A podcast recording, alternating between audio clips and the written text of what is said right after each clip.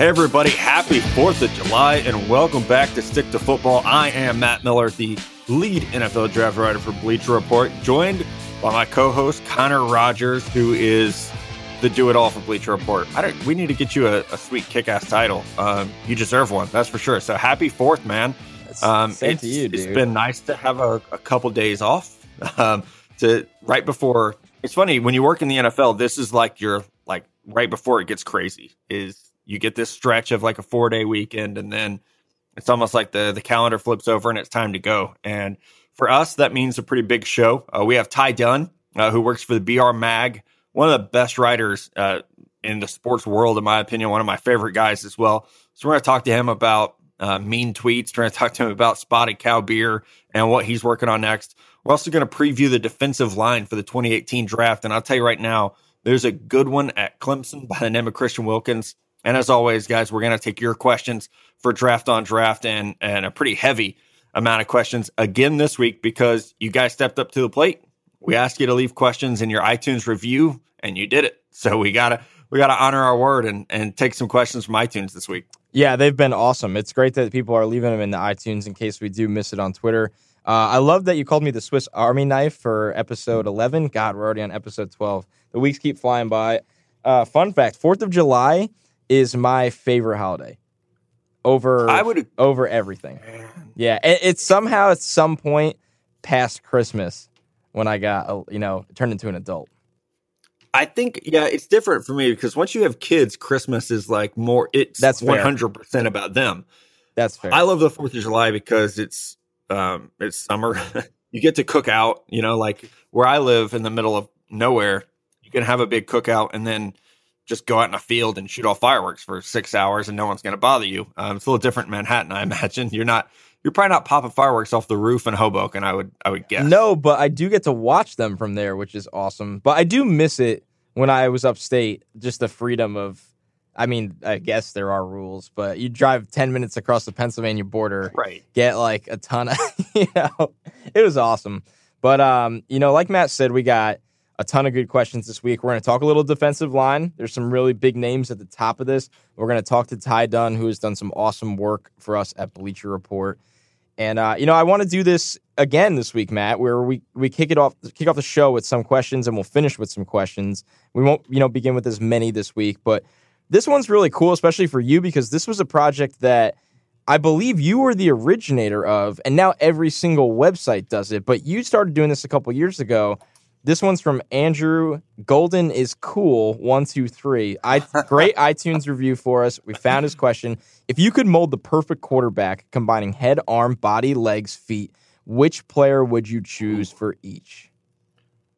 That's a great question. You're right. We did this a long time ago uh, for Bleacher Report. Um, so for head, I would go Tom Brady. Um, if we're talking current, is that right? Yes, current right now. Yep. Okay, head, I would go Tom Brady. I agree. Arm, I'm going to go Aaron Rodgers. Yep. because he's tremendous. Uh, body, I would go Cam Newton. Legs, legs are tough. Feet, I would go Russell Wilson. Um, legs, I don't know. Yeah, that's kind of tough. Like, legs I guess you got to think of like together. tacklers bouncing off of quarterbacks' legs. Yeah, uh, you know, maybe Roethlisberger then, just and, like that big, strong base. Yeah, and he could move obviously enough. Although I don't Not know, he's starting to. He used to. Yeah, I, I mean, I agree with you on all fronts. It's, I guess, uh, legs a guy that can really take off. You know, feet and feet and legs are different. We're talking about you know footwork in the pocket, and I love the Russell Wilson choice, but legs I might go Marcus Mariota. Ooh, yeah, that's a good one. It really is. And what's funny is you could honestly say Aaron Rodgers for every one of these yeah, and not be wrong. It's true. It's so true. Uh, take Aaron Rodgers. Or if it was all time, like I would take John Elway's arm and legs because it's just like you know, I, I was born in 83. So growing up, right when I really got into football was like Elway's heyday. And so for like, it's weird because I don't think he's the greatest quarterback of all time, but he's probably the most talented quarterback I've ever seen. Yep. Um, so you could honestly say Elway for all those. I would probably Brady in terms of the, the football IQ and the, how calm he is, the, the clutch plays he makes. I would probably put Brady up there as like all time yeah. if we were doing it. No, I, I agree with that. And it, it's interesting. Um, it's hard to really think of someone that would go above him in that. To be honest with you, Brett Favre's in contention for the arm of course. Yeah. I mean, there's no doubt Yeah. about that, but just pure arm strength. But Elway, I don't know. That's tough to be. That's a great question. I really like that. And are you going to be doing that project this year, or you're not sure? I'm not sure. I could. I loved it. It was so It much was fun really cool. too. Yeah. So um, there's no reason I I couldn't do that again. Um, and it I would even do it with like college prospects, like all time college prospects would be a lot of fun. Maybe that's Um, something we do on the show. Maybe maybe so. We we have a couple weeks before our lives get completely crazy, so we we can still have a little fun before they start zapping our anklets and make us talk about football all the time. All right, the next question. This one from BX Grisak, 1993. Another iTunes review. So if you're leaving an iTunes review, your question is going to get answered, or you can go on Twitter and hashtag draft on draft at the Stick to Football account. So if you had to spend a weekend at the shore with three NFL players, who are you inviting to your shore house? Oof. Oh my god. So I'm going to say we'll just set the stipulations that it's current NFL players. Yeah. Man, that's pretty tough. I might bring both the Bennetts. That's a great one. Yeah. Yeah. I might bring.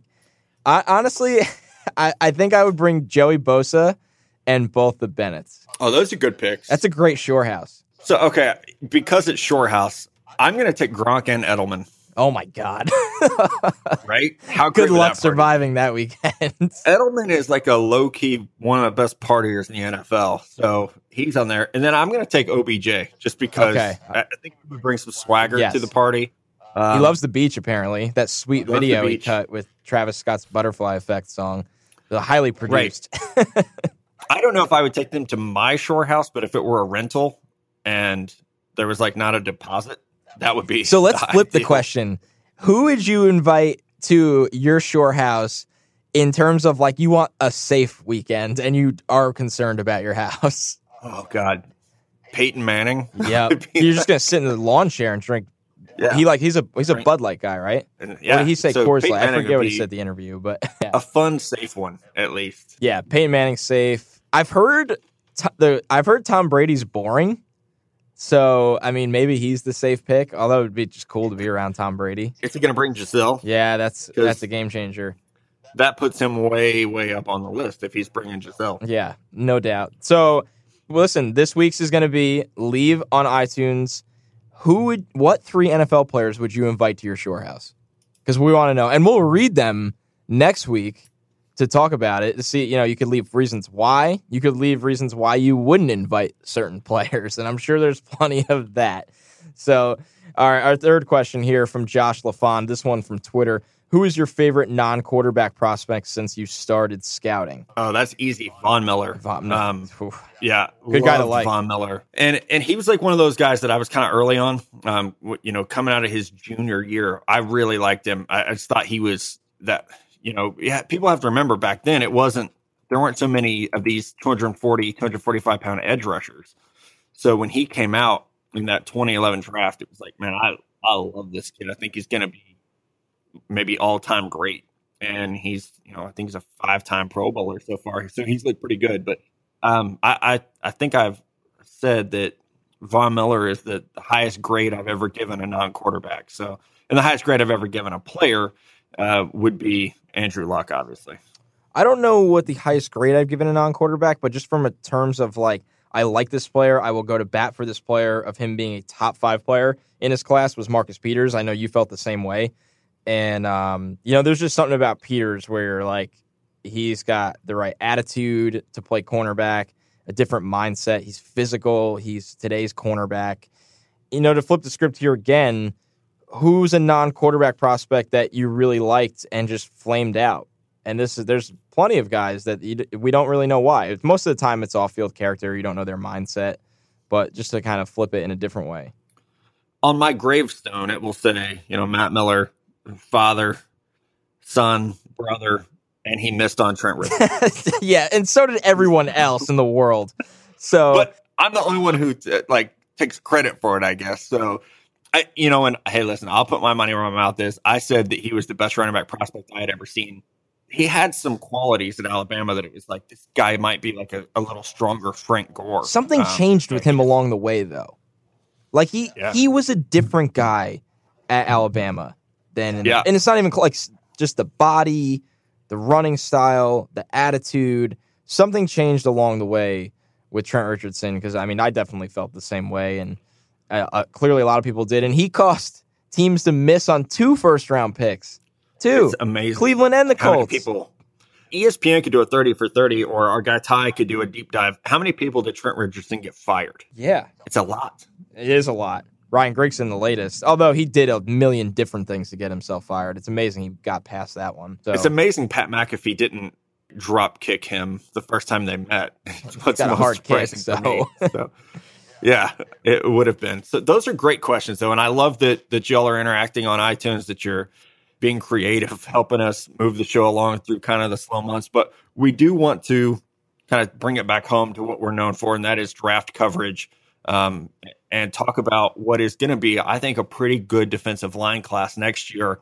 The guy who uh, highlights this class, number 42 for Clemson, Christian Wilkins. And, and Connor, you tweeted yesterday, I sent out our list for next year. There are 916 players on it. Christian Wilkins is in the top five. He reminds me of Gerald McCoy, maybe a little Ndamukong Suh. I mean, just how explosive he is coming off the line of scrimmage blows me away. I don't see anyone coming close to this kid in terms of defensive line rankings this year. I like the McCoy comp a lot, and, and I I agree with you that listen, the momentum for him is just starting because look at the players he's playing with. Because Oh, God, everybody yeah. knows how good he is, but there's nothing you can do about it. So, because that Clemson defensive front is going to be so good. So, yeah, you could double team him, but eh, good luck. It's pick your poison. I, I'm with you on that. I mean, he's got length, he's got power, he's got size already. I mean, dude, he a freshman and sophomore seasons were fantastic. So what is the juniors? This is one of those players where he doesn't need a third year of college. No, no, He's ready for the NFL right now. So, I mean, he was the number one player coming out of Connecticut that year, number one 20, 21st overall player in that class. And he's just gotten to Clemson and just full head of steam from freshman to sophomore year. He's obviously, you know, won a national title now. Who knows what this year is going to bring for that team? But I mean, it's great that, yeah, he's at the top for sure. What's crazy is we always talk about Clemson as a, a wide receiver school, but you look at the D line, you know, the past few years, uh, all the talent that's come out of there. And now, you know, we're going to talk a lot about Christian Wilkins and Albert Huggins and Scott Pagano, Clelin Ferrell. Yep. Next year will be, uh, is it DeMar- Dexter Lawrence? Dexter Lawrence Um, is a is a machine. So it's it's really become a great defensive line school as well. So uh, kudos to the the coaches there. Kendall Joseph, their linebacker, is a stud. That Clemson defense. I mean, Ohio State's defense looks really good, but Clemson's defense, it would not surprise me if they have the best defense in the country this year. They have three corners as well who look like they could play in the NFL. So it's it's a very, very good defense, which they'll need because they lost almost all their offense. Uh, another great team, the Washington Huskies, lost a lot in the 2017 draft, but they have a big defensive lineman coming back, uh, Vita Vea. Uh, Nelson loves this guy, our, our our host of NFL Draft Live that we do on Facebook, and he is, I think, more of your your prototypical kind of gap plugging defensive lineman. You know, he's up there uh, as a big boy. He's probably in the 330s, maybe in the 340s. He's Uh, he's but- supposed to be 346 right now. They said when they talked to him in the spring. 346. 6'4", 346. I mean, that's Danny Shelton stuff. Um, this is a big guy. But uh, one thing that I do like is that he has some lateral ability. And that's where you have to be in the NFL now. If you're going to be that big of a guy, you have to have some pass rush skills. And I think we've seen that from him. Uh, you mentioned, you know, with Christian Wilkins, he's surrounded by talent. Uh, Vita was last year. I think this year, it, a lot more of the pressure is going to be on him to to you know, be the guy that offense is game plan for. So I'm interested to see how he produces when he is the man on that defensive line. When when there's not as much help, kind of keeping offensive linemen and, and offensive coordinators interested in everybody else on that defense. Yeah, and it's interesting that he stayed because when you look at the Washington roster last year, that so much talent went off to the NFL. I mean, Yep. obviously on the offensive side of the ball, John Ross was a top 10 pick, but they lost a lot of guys there. They lost Sidney Jones, Budda Baker, Kevin King, Elijah Qualls, you know, but he decided to go back to school and he probably I, he would have been a top 50 pick in that weak defensive line class last year, right? Just off of potential. I think so. And and also interesting is his teammate Greg Gaines, who yes. will be a redshirt junior this year, and is more of your like traditional three technique kind of pass rusher. So but yeah, I think I think he would have been a top 50 pick when it was all said and done because, like you said, it was a weak defensive line class, especially after you got past you know the top few guys. There was a huge drop off last year, so he he did make an interesting decision in going back to school. Um, like you said, Elijah Qualls declared, which I thought that that Vea was a much better player than Elijah Qualls. So it, it's going to be fun to watch him kind of be the guy on that defense this year. And and now we get into because you know they're going to have at least one, and they'll have more every year. Is Da'Ron Payne on Alabama? Yeah, and uh, you know the one thing that I will say about Nick Saban is that he has learned how to diversify his defense. You know, it used to be we would talk about Alabama defensive linemen and they were just, you know, like guys who were only three, four specific. But Da'Ron Payne, I think, has the athleticism to play all over that defensive line. And, you know, the other guy, Da'Shawn Hand, I'm going to list as probably a defensive end for a three, four. But Alabama has two guys up front, Da'Ron Payne and Da'Shawn Hand, who NFL scouts are already talking to us about. You know, they mentioned, hey, when we go to Alabama Pro Day, some of the best players on this team aren't even at the, you know That's participating right. in the pro day. They're watching this thing. So Daron Payne, you know, he's 6'2", about 320. Uh, last time I had someone check in on him. Yep. Uh, he can do it all on that defensive line. He could play one technique, three technique. He could even play some five technique. So he is uh, Alabama's loaded again on defense.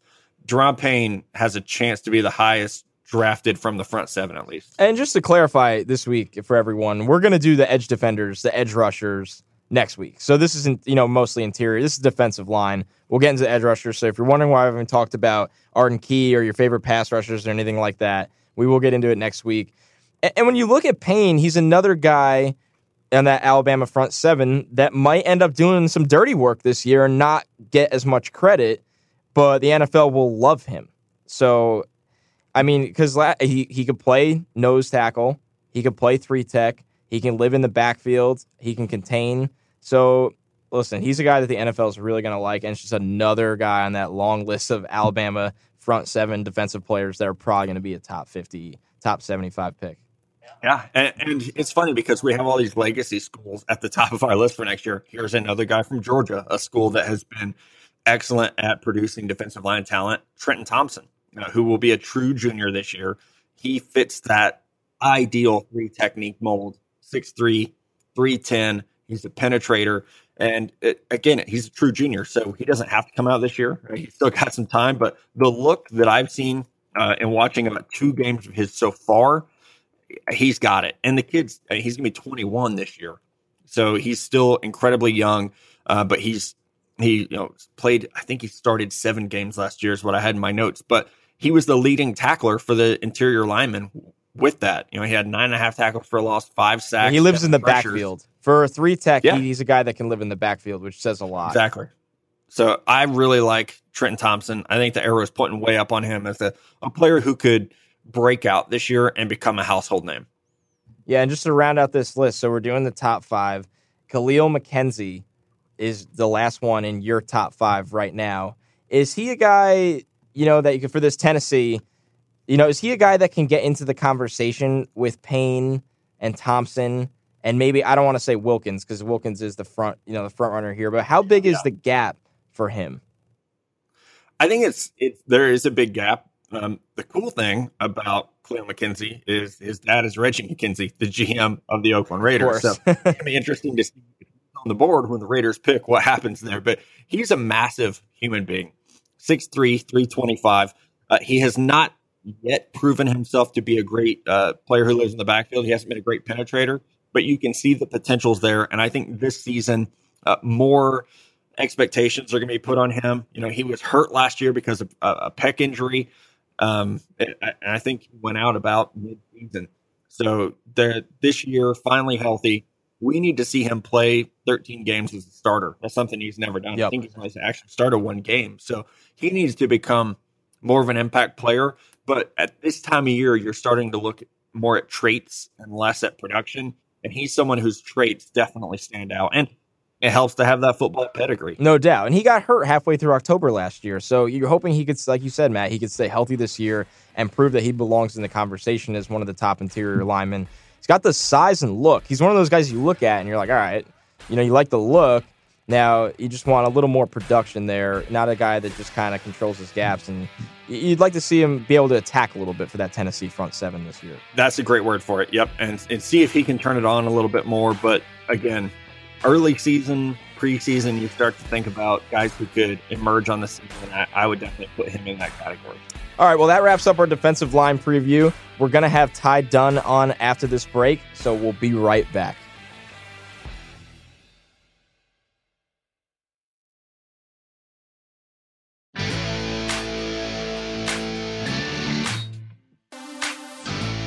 Hey, welcome back to Stick to Football. And as promised, we have uh, one of my favorite writers, and I say this even before he was at Bleacher Report, the guy I used to always like stalk at the combine and, and watch to see what he was doing. Ty Dunne, who is now with Bleacher Report. You can follow him on Twitter at Ty T Y Dunn D U N N. He is, uh, like I said, the man, and we're very happy to have you uh, this week. We we pulled you in on short notice, man, so we appreciate the time. Dude, anytime. Appreciate the uh, the interest and had all kinds of good flashbacks to our. I remember our first beer. We were at the Senior Bowl, right? Deep. Yep, that's right. Not not surprising that uh, that we were at Deep during Senior Bowl week because that sounds about right. that they, I, my belief is that they make all their money in that one week and then just like coast for the rest of the year. Because could you imagine like Friday night in Mobile? How many people are at Veets? There can't be that many. Oh my God, it's it's it's unreal. Yeah, I mean that that week though, it's like shoulder to shoulder. I, I remember we were talking like near the bar, and I don't think either one of us could even like turn 180 degrees, let alone 360. I mean, it was just packed. But then what's it like the, the rest the rest of the year? I, I have no idea. Mobile is a a special place. I really wish that the Senior Bowl was somewhere else. You know? Yeah, I, am with you. Um, Mobile is a special place. It's uh, it, it's like a special place in my heart. But then I also like think of all the awful times I've spent there where it, if you if people listening haven't been there for Senior Bowl week, it can be 75 and sunny one day and then 45 and windy and cold the next. So I always get sick there every year. I come home and get sick. Uh, it could be because I also don't sleep and we end up drinking. Yeah, me too, though. Yeah, I do too, and it, I don't know if it's from the drinking and just but when that that Friday morning comes around or Thursday night, I'm like, man, I got to get back to the East Coast really fast. Yeah. Like I, I run to the airport. and then on top of that, you know, when you're at the Senior Bowl, it's like, you know, for a full week, you're you're basically just around dudes, which you know, you get yes. to kind of mix yeah. it up. You know, whether it's media, scouts, coaches, GMs, it's like uh, you, it's like you're on a different planet there for a week. Yeah, dudes watching dudes talking about dudes. That's what the Senior yeah, Bowl week. Pretty is. much. Yeah. You're really selling so, it Ty, to people. You know, we we know you've wrote you've written like so many good stories, especially since you've come over to Bleacher Report and you've worked on a lot of long form stuff. You're obviously covering the Packers, covering the Bills, but through all of those different different coverages, what's the toughest story you've ever written, whether it was at Bleacher Report or whether it was before this? Oh, that's a really good question. I guess two that come to mind at, at Bleacher Report uh, this past season would be, you know, our Aaron Rodgers story. That was right when they were they were struggling, and, and Aaron Rodgers was struggling.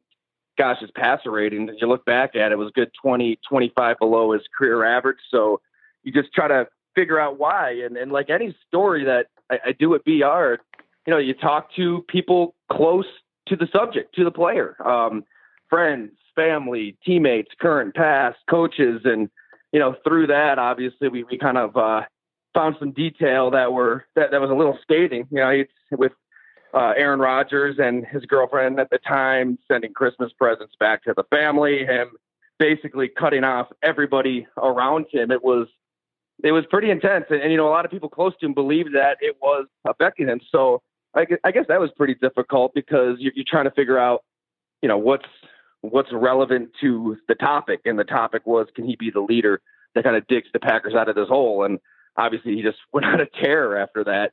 Um, so that was difficult. And then, you know, another one that I guess comes to mind would be uh, Melvin Gordon and, and getting to know him and, and his past and the fact that his dad was not just like a drug dealer, but kind of ran a, a whole operation. Um, was really the top kingpin there in, in Northern Illinois. So you know, finding the, the nitty gritty on that was was something else. And then, you know, they they obviously want to reconnect, and he was in jail, wants to get out of jail, cut a deal with the police to to get out and see his son play. I actually don't know the latest on that. I should really check in to see if they are reunited. But you know, obviously, there, there's a lot of detail in both those stories that kind of make your uh, your head turn and and you know, do a double take on. So, how much credit do you take in turning around the Packers season then? Because it was really like you said, but Rodgers was playing like shit, and then well for him, which is you know, and he was playing like an average quarterback, and then that story comes out, and I remember just like being on Twitter, seeing the way people were attacking you, and just being like, hey man, like this guy's just doing his job. He's no one in the family was disputing what you were writing. You know, it was it was like the one time I think I've ever seen something like that where the family was just like, yeah, that's kind of how it is. It sucks you know, and and the fact that they were were backing it up. So that that you're right, and that was a story that one of the cool things that you do is like you go in there and tell stories that a lot of people either don't know about or don't know all the details about, and you you kind of mm-hmm. put it all together. But like we were talking to you before we we brought you on air, is that you know you've you've covered the Packers, you've covered the Bills, you've done the national thing. What's the difference in covering, uh, you know, two small markets really in Buffalo and Green Bay? But what's the difference in covering those two teams? I mean, you have the Packers are hmm. maybe the most iconic team in league history, and then you have the Bills, who have, I mean, I, the Bills right now are probably best known for their tailgating and not anything they're doing on the field. it's true, right? It's you know, I, I get that a lot. And what I tell people is, you know, they're both rabid fan bases, but the, the reaction from wins and losses is totally different. I just remember in in Green Bay, you know, they could they could be nine and zero oh and um, just undefeated, the best team in the league. That was the first year I covered them. I think 2011. Everything's going so well, but you know they'd win a game and the defense would give up 300 yards. You do a post game chat with fans and everybody wants Dom Capers fired. You know they want his head on a stick. You know they're they're not happy. It you, you kind of find something wrong, and that's kind of where that that rabid uh, intensity is kind of funneled toward. Uh, in Buffalo, you know they the, the year I covered them here, it's you know they might be two and five, win six, but hey, Tyrod Taylor's showing promise. You know, he converted that third and nine.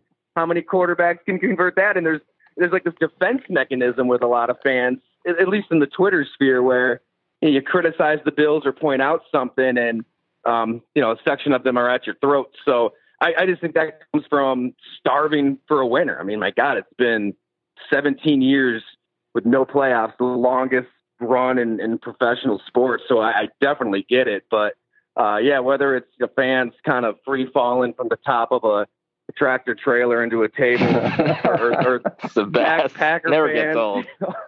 drinking before game, yeah, it's it's something else. That's awesome. Well, you know, one thing that I think writers and any media member, you know, never get enough credit for is how much travel they're constantly doing in between doing their job. That's, you know, it's a part of the job, but it's something that makes mm-hmm. you tired, it knocks you out, it could be uncomfortable at times. Since I started working at Report, really recently, you know, I, I travel a decent bit. I've been on about 17 planes since this year started, which isn't that crazy, especially compared to writers. What are some travel tips that you have on the road that can keep you focused and not burn you out? And you know, and what are your busiest times of the year where you find yourself literally gone every other day? that's that's such a good question too. I mean, yeah, like when you're traveling a lot, I was just uh, out out on on the West Coast for a little bit. I guess one tip would be is to try not to get ticked off at, at people once you you know it drives me nuts more than anything. You pull up to the gate right after you land. And oh my, yeah, you know where I'm going. Oh yeah, I know. It's like yeah, the, the instant that little light comes on, people are out of their seats, and then you've got the budgers. Like, isn't this? I have I lose faith in humanity every trip when somebody from three rows behind you is just budging ahead. Like, I get it. You've got to make your flight, but these flights are, are right on time. It's like we're not even delayed. And you're going to save 13 seconds by just being a complete idiot and a jerk yep. and, and doing this. It's, it's so depressing. So, you know, more than any amount of lost sleep, like that little idiosyncrasy, I don't know what you want to call it, it just drives me nuts every single time. No, and mine is like because you know the three of us all travel quite a bit. Is when you get to the airport and you find your gate, and you know you grab a water, grab a snack, whatever, and then they call you know uh, premium cabin, you know first class. Everybody stands up and like crowds the gate. Like why? Like I know it. A hundred of us. Just wait your turn. Like why, we're not children. So that's you're right though. Like staying exactly. like even keeled, like looking for like the small victories when traveling is definitely like when you get a, a little nicer hotel room than you expected, or the air conditioner works well. Like those are those are really the the things you look for. Uh, on the other side of it, you have to interact with players a lot. So my craziest interaction ever with a player was someone told our colleague Jason Cole to tell me if I ever if I ever put my head in their locker room, he was going to kick my ass. So, who have you ever had anything like that where players are like hostile towards you or aggressive? Who are like the good and bad players that stand out in your mind to work with? Hmm. Boy, I haven't really seen just you know a ton of hostility. You know, I guess one interview that kind of comes to mind back when I was at the Buffalo News, I did a feature on Marcell Dareus, and he's had basically everyone close to him die. I mean, he, really does really didn't have anybody close to him here in Buffalo or back home that he could lean on for support. Um, it's just it's really sad and depressing. And this was even before his suspension and and things kept going south. Um, and so basically, you know, he signs this hundred million dollar contract, and he's just kind of has this void, this emptiness, this depression, and it really kind of came out. And it was only a 20, 25 minute interview, but at one point he just kind of looked at me in the eyes and said, like, "Why in the f am I talking to you? Like, why why why would I even talk about any of this to you. Basically saying he hates the media as well and how he's been portrayed and and why would he spill his guts over this? He walked away for a few minutes, kind of walked it off, paced a little bit, and then came back and, and dove right back into it. So that that was pretty interesting to just, just kind of see how you know we look at these players, they make so much money and we think their lives are all so perfect and get whatever they want. They can date any woman they want. Now these guys are dealing with some serious life and death um, you know adversities that that we face ourselves every day. That's crazy. Yeah, that is. And on the flip side, who who is your you know one real standout? I mean, I'm sure I can guess you would say Melvin Gordon would be one because every single person I talked to that's been around him absolutely adores him. But like just another a standout guy that you did a story on that you really liked. Boy, um, you know, it was the, the, the two over this off season were just a riot. I mean, Martellus Bennett and Josh Norman um, really getting getting to sit down with those guys and and see what makes them tick because I probably something that really kind of bothers me more than anything about about covering the NFL and I don't think the NBA really has this. It's like somebody's honest, somebody you know, says something that's going to ruffle some feathers. They're themselves. Um, there's a little individualism behind a comment, and it's like the Twitter shaming just explodes. That everybody kind of gangs up on these people, whether it's fans or the teams themselves. I mean, I, I kind of heard through the grapevine that the, the Redskins were mad at Josh Norman for, for being honest and saying that he's ready for you know an all-out brawl in the NFC East. Well, guess what, Washington? Like when you signed Josh Norman, you signed everything. That's what you get. You, you signed, yeah. And it's a good thing. Like that's what it is. That yes. edge. You, you, need that. So like, shame on them if they were really upset at what he said. Um, but they, I just thought they were incredibly enlightening. Really opened up about what makes them tick. Whether it's Martellus Bennett wanting players to move all mass, be themselves, or Josh Norman. You know, in this in this day and age when players are swapping jerseys after games and hugging, I mean, he doesn't want any of that. He he wants it all out war on the field. Um, those were just a ton of fun to really hear what they had to say. All right, so uh, you know, obviously, we're in the I don't I guess it's the dog days basically of the off season, but you know, for a writer like yourself, you're always thinking ahead. What's next? Always working on things, especially when you're doing a lot of long form stuff. So if you can tell us, you know, what what is next for you, or what are you looking forward to working on as the season gets closer? Yeah, I mean, there's there's definitely a lot to get into once we get into the season, but and it's unbelievable. I mean, I feel like we were just watching the the Atlanta Falcons blow a 28 to three lead. You know, isn't it not just how time flies? But we're uh, without tipping our cap or tipping our hand to uh, the competition too much. I, I, think we've got some good stories down the pipe and doing a lot more with BR Mag um, and that side of things at Bleacher Report with that storytelling. But yeah, I think we're going to take a look at those Falcons at one point. That's something people can keep an eye on and. There, there's a lot going on. That's for sure. I, I wish I could give you more, but no, it's okay. with your millions of listeners, you know they we we don't want to let them know what we're working on here at Bleacher Report. Yeah, and, and Ty is a coworker, so we don't want to sell him out here exactly and have him reveal anything. we don't need the podcast canceled after 12 episodes yeah. because we tipped our hand and, that would and be the most, scooped. That would be us, though. would be. It would be. So, Ty, something we started doing, and this is uh, probably like my favorite part of the show now, but we call it the gauntlet. We ask five questions, the same five questions to every guest. So it's like kind of rapid fire. Uh, first thing that comes to mind. So the first question, I know you're going to do great with this one. What is your favorite beer right now? New Glarus Spotted Cow, hands down, nothing ah. touches it. I've I've never. Man, I love the, the, instant answer. You yeah, I haven't get it in Wisconsin, so it's it's so tough. I need someone to like bootleg me a case to Missouri or something. Real quick though, like there's Packer fans, you know, on, on Twitter, a couple that I have never even met. I mean, this just speaks to just how friendly people in Wisconsin are, who mail me spotted cow. Like what? to this day, that's amazing. Just, yeah, they they pack it up. One of them, one of them arrived. God bless them. Like almost every single bottle was cracked a bit. you know, all the beer spilled all over the box. But it's like that's just how friendly people in Wisconsin are. Mark, Mark Pellman on Twitter, got, got to give him a shout out. He's done it like three or four times, but yeah, that that beer, there's nothing like it. Everybody there knows it, and it still drives me nuts to see a local drinking Miller Lite instead of it. Well, I will uh, not post my address, but if anyone wants to send me some spotted cow, you can hit me up and would would gladly pay for the shipping.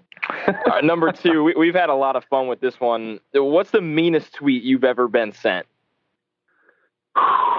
Boy, um, oh, that's an easy one. Uh, Sammy Watkins. Sammy Watkins came after me uh, a couple years wow. ago when, yeah, yeah, we did. I talked to him in the locker room. This was early in the year the Bills were struggling. Uh, I think Tyrod was was hurt. EJ was in for a little bit, anyways. You know, here's a top pick, just not getting the targets he wanted.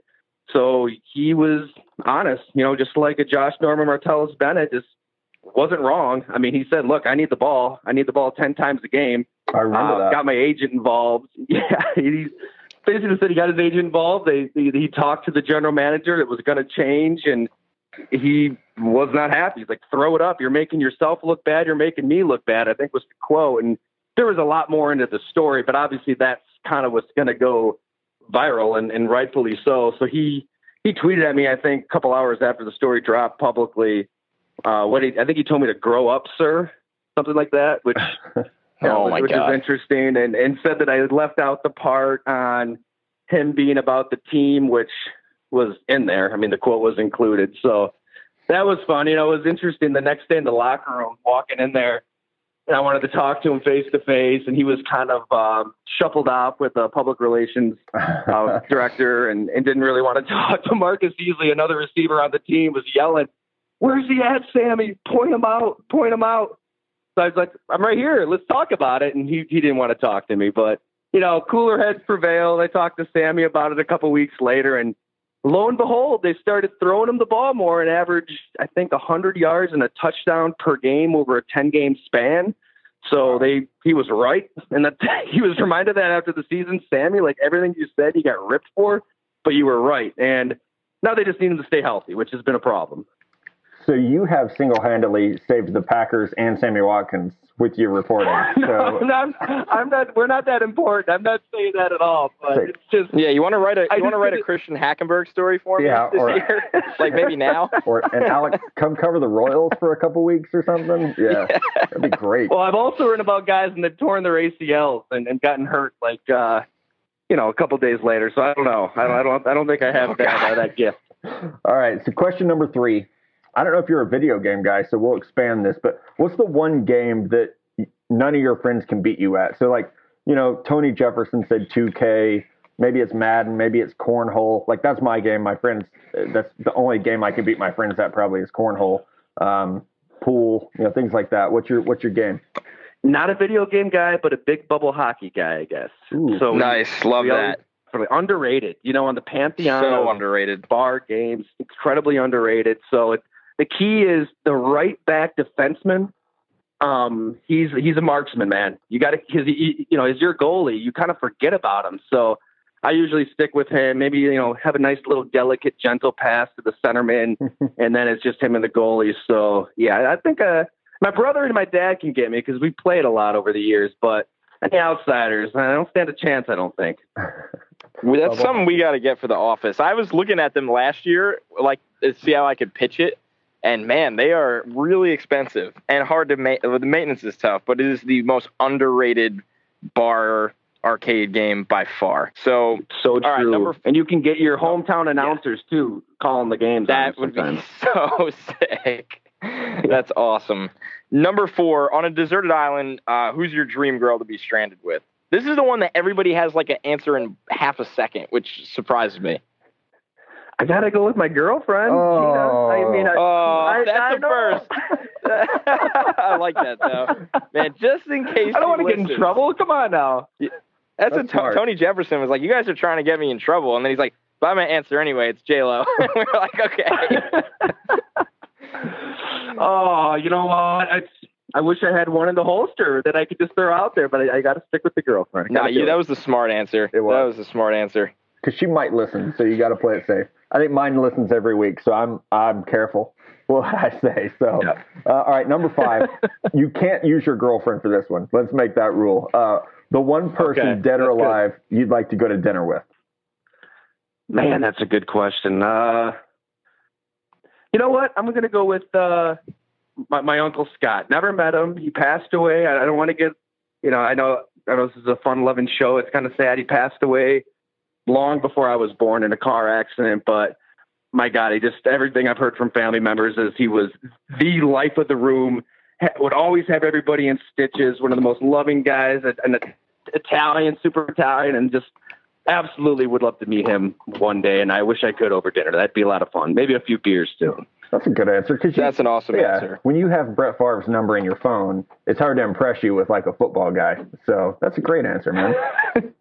Oh well, thanks, thanks a lot. Which you know, Brett, he was a riot down there in Mississippi. That was a lot of fun, but, would definitely love to meet uh, old Scott Dunn, which I could have. Well, Ty, thank you so much for coming on, man. We are looking forward to your work this summer. I mean, everything you've written so far for us has been nothing short of incredible. And obviously, your work before that's been great. So we really appreciate you coming out and talking to us today. Oh man, hey, thank, thanks so much for the kind words, and, and you guys are awesome, man. Listen to the pod every week. This is a not just blowing smoke. You guys have a lot of fun, super informative. Keep it going, man. Anytime.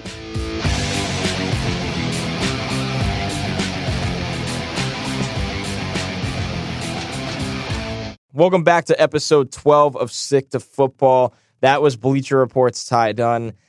He is such a good writer and even a better dude, just a great guy to have on for our 4th of July episode this week. So, Matt, we got to finish it up. Uh, it's a little early right now for us, but of course, you know, it's time to pop some tops, a little draft on draft. We got a couple more questions to get through. We opened the show with a couple of questions. These are all iTunes questions. So if you want your question answered, keep leaving us iTunes reviews. Keep tweeting at the Stick to Football account. This first one, a team specific question from Go Bucks 2014. Could you see the Colts playing their three safeties together? Malik Hooker, TJ Green, and Clayton Geathers. Oh, I think absolutely. You know, the three safety look is really starting to take over the NFL a little bit. Where you know we, I think the Arizona Cardinals were one of the first teams to do it. You know, we had talked about your New York Jets doing it, the 49ers maybe doing it with some of the young guys they have. So I, I think there will be situations. And TJ Green was a player that we talked about had the versatility to Being play corner. corner or safety in the NFL. doubt. so there's definitely a way that you can get all three of those players on the field together, whether it's nickel or dime. Uh, especially with the tight ends that you're going to have to match up against, I, I would say that's very likely. Yeah, I think the thing to note here is they just spent the 15th overall pick on Malik Hooker, who's a free safety. They spent a second round pick last year, and you know it's not Chris Ballard's fault because he wasn't calling the shots there on TJ Green, a free safety. So now they're not just going to give up on TJ Green. That's not the, the case here. But yeah, that enforces the point that these three guys might play together. You just might see Green more at corner. He's a si- six foot two, you know, defensive back with four three speed. And it's really interesting. Mike Mayock actually said after the draft last year those exact words. He's a six foot two cornerback with four three forty speed. So it'll be interesting to see how they use him. I think they will want all of them on the field. Uh, the next question, once again from GoBucks 2014. It's kind of funny, you know. We we talked a little D line today, but have you watched any tape of Ohio State defensive tackle Dre'Mont Jones? I have, um, and I've actually talked to people there who are are very high on him as a, a guy of this year. Maybe someone who needs to take the next step, like we were talking about earlier in the show, but someone who absolutely has that potential. I, I'm looking right now. I had him ranked as my number 27 overall player right after the draft. Um, I haven't updated those rankings since then, but he is someone that NFL teams are talking about that it, it's it's time. You know, he's next, and he has great athleticism. He has a great build. Um, you know, he was a, a freshman All American. He he can definitely be that attacker, be that penetrator. Um, he's a great tackler in the run game.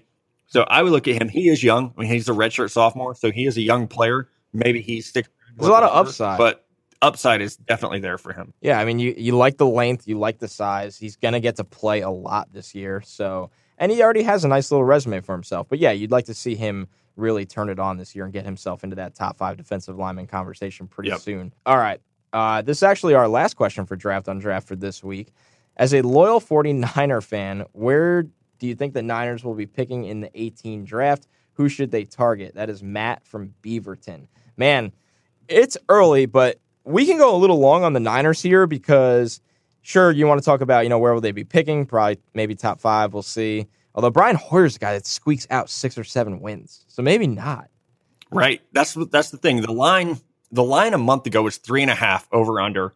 I bet on the over because of Brian Hoyer. I, I, he's not great, but he's good enough to like you would rather have him as the quarterback of the Jets right now than Josh McCown. Oh, of course. And I bet Todd Bowles felt the same exact way. Right, right. So like he is good enough to get six or seven wins, even in a pretty damn good division. But you know the Rams, uh, that that could be two wins right there. Uh, oh, and, yeah. and, then looking at the rest of the schedule, I mean, there are spots here where they can get their wins. They will upset some people with a, I think, a defense that's going to be pretty aggressive. So, yeah, to your point, they they are expected to be drafting in the top five. I don't know if that will actually happen when it's all said and done. I could see them winning six games and picking at number eight, and which is not a good spot to be picking when you need a quarterback as badly as they do. And you know what's interesting with them is they're in a different situation, unlike the Jets, where like if Brian Hoyer accidentally wins them six, they're not tanking. So if he wins them six, seven games or whatever, and they don't have a top five pick, and they miss out on an opportunity for a guy like Rosen or Darnold or even Josh Allen if he if he his rise continues.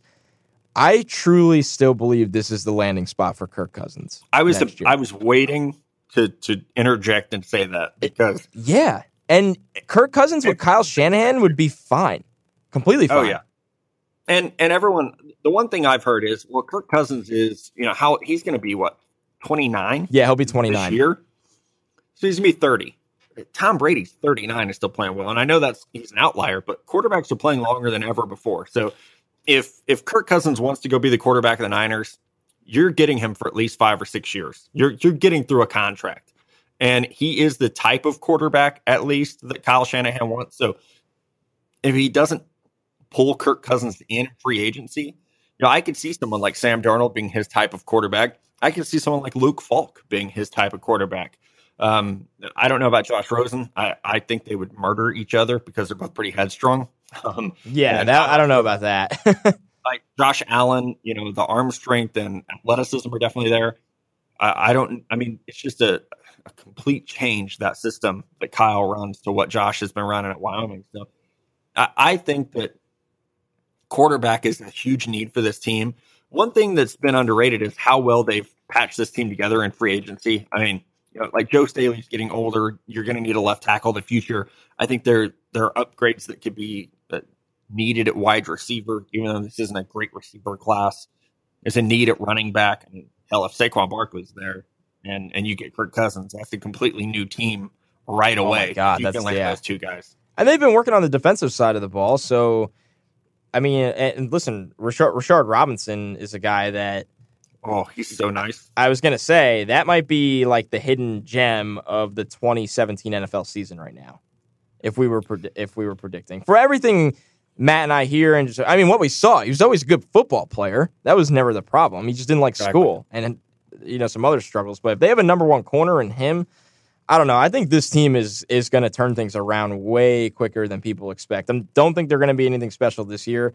But for the 2018 season, if they land Cousins and they start adding some talent around him, I mean the Niners could, will be right back in it. It could happen sooner than people think. Um, and and I, I've you know we'll see if if John Lynch can sustain what was a very good first off season. Um, we'll see if if we'll see how Kyle Shanahan is as a head coach. But I, I like what they put together. Um, and and I, they had a tremendous early part of the draft getting Solomon Thomas or Reuben Foster. So looking ahead to next year, you know, I, I rambled off there, but quarterback is a need, wide receivers a need, running back is a need, and probably an edge rusher. Let's see what happens in this new defensive scheme. But you know, I don't know that you can count on you know Aaron Lynch. Yeah, I don't know if you can either. Ahmad Brooks. So getting a young edge rusher, someone like Arden Key at LSU, I would imagine is going to be pretty high on teams' boards for next year. Yeah, it'll be really interesting. And so that wraps up the Fourth of July episode. Hey, we have a cool show coming up next week after after everybody's on vacation. We have Eugene Monroe. Uh, we're going to talk to him about a number of things, but I think the main thing is we're going to talk to him about his advocacy for uh, marijuana in the NFL, in the general public, and how that can be uh, really helpful with pain management for players. So it's going to be a cool show. It's going to be something that you're probably not going to get a whole lot of places other than Bleacher Report and other than the to Football podcast. So keep leaving us those iTunes reviews. Don't forget, we want to know your three players that you're inviting to the shore house or the lake house if you're like me and you're in the middle of the country uh, that you would want to hang out with for a holiday weekend. So thank you for listening. Keep it, keep up with the reviews. Keep up with following us on Twitter. For Matt, Connor, we'll talk to you guys next week.